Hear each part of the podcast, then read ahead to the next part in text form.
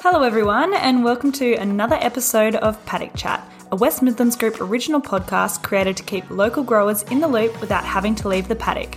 I'm your host, Kira Holly, and I am the West Midlands Group's Communications Officer.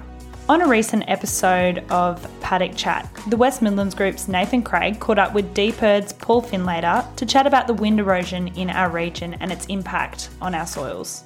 Nathan also took the opportunity to pick Paul's brain about a few of our 2020 trial sites that are in the Dandaragan region. Paul went out to have a look at what we've been doing in the area. They discussed those trials and their performance in a bit more detail in this conversation that we'll be sharing today. They also discuss a few of the interesting things that Paul noted in roadside paddocks that growers have been doing this year so today we'll be sharing that part of their conversation. If you haven't listened to the original episode featuring Paul, I would recommend you listen to that too, as he shares some really great insight into the causes of wind erosion and, and how we can reduce the impact it has on our soils and crops. That episode is called Wind Erosion Strategies to Save Your Soils This Summer. So listen to that one and then come back and listen to this bonus episode. So without further ado, here is that conversation.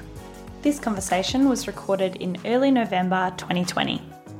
So, Paul, today we've while you've been down, we've uh, spent a bit of time driving around, looking at some trial sites, focusing directly and indirectly on trying to deal with wind erosion. Just some of your thoughts of, of kind of what we've seen today. We've, we've been up to our chickpea side and uh, looking at those growing on some sand, which potentially could uh, cause some wind erosion issues uh, in the future. Uh, we've also looked at some long season wheat up there.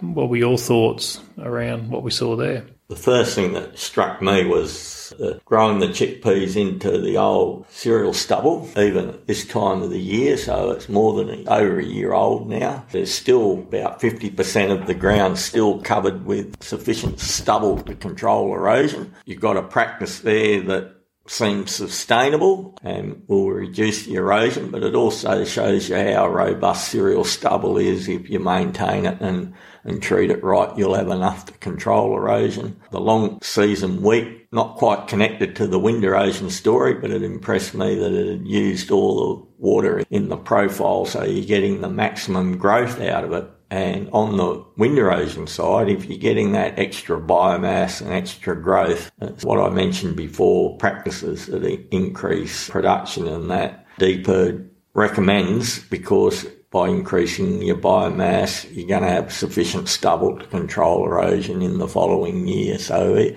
even if you had a poorer year, uh, and this year was pretty poor, you'd have enough biomass the following year to control erosion. So on those two fronts, yeah, they're the sort of messages that you take home from that other than the agronomic ones of the options for chickpeas in the system down here. And uh, we also called past and had a look at some sorghum that has been sown on, on some spring amelioration, some spading. Yeah, that was that was a little bit touch and go at the moment. I, I, think we discussed it at the time. We probably, and you, you, yourself would probably agree, you probably wouldn't recommend it at that time of the year. Earlier, if you can uh, either have a fallow, spray it out earlier as you were thinking of, and you got some moisture to let it come up. And also, you probably would want more, um, you would, more ground cover there that the spading's obviously not leaving you if, if you're um, growing um, sorghum at this time of year. Uh, that site has clearly had erosion already, and down here, you apparently you get more likely to get rain in September than not, and probably copped a couple of bad years where you haven't got the rain that you expected. So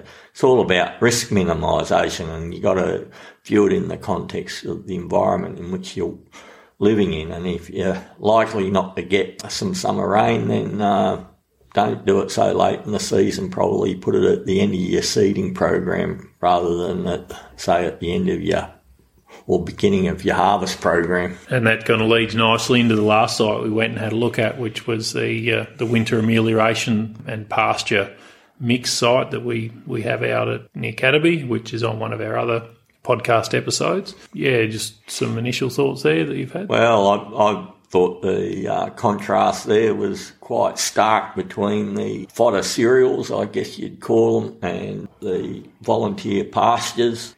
clearly ameliorate your pasture paddocks and get substantial growth and wouldn't even go near having a, a wind erosion problem if you followed that practice. And I, from what I understand, the trial was put in quite late, a bit later than what you expected. And it, wasn't grazed and managed in the way that you would have liked. So there's great promise there, and I, I think there's a real option. And again, any practice that increases production increases biomass and allows you to continue farming in a sustainable way has got to be good. And so I guess the final question, which is the question we always ask uh, at the end of the podcast, is what keeps you interested in agriculture? Well, um, I've been working on uh, in, in agriculture now for probably since 1985, but I've, I've had a, a, background in environmental science and I've always been interested in environmental science and the lead into uh, agriculture was in wind erosion and I've had a strong interest in wind erosion.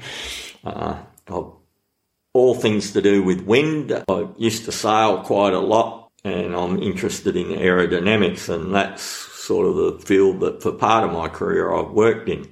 But in agriculture, there's always something changing.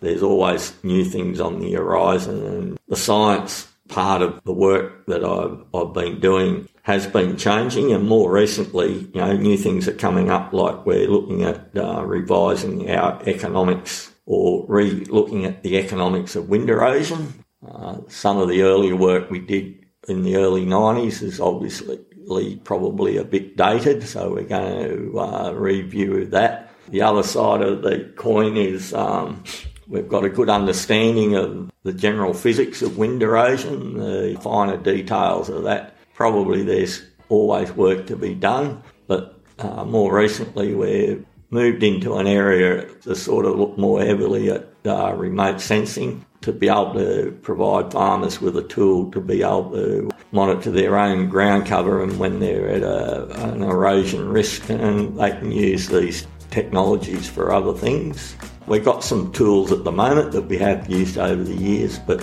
uh, again, they can still be refined. So there's always something interesting going on, and in the end, uh, I think agriculture everyone eats eats food and uh, it's probably one of Australia's most important products and keeps us all alive, fundamental to our existence. Thanks to Paul for joining us. His contact information can be found in today's show notes if you would like to get in touch. This is the final episode of Paddock Chat for 2020. Thank you for joining us. I hope you've enjoyed the podcast, and the team here at the West Midlands Group is very excited to continue creating episodes into next year. If you would like us to talk about a topic or expert or an ag innovator that you're interested in, please get in touch. There's a link in the show notes for feedback, or you can get in touch with us via our website. That's www.wmgroup.org.au. And if you have enjoyed listening to our podcast this year, you can help us out and you can help other people find us by subscribing, rating, or reviewing if you listen on iTunes. If you listen on Spotify, just follow the podcast and tell your mates. That's how most people find us. So if you like what you're hearing, please just share it. And as always, thank you to our sponsors and members and the farming community. We wouldn't be able to do what we do without you. See you next time for some more paddock chat. Local knowledge from a paddock near you.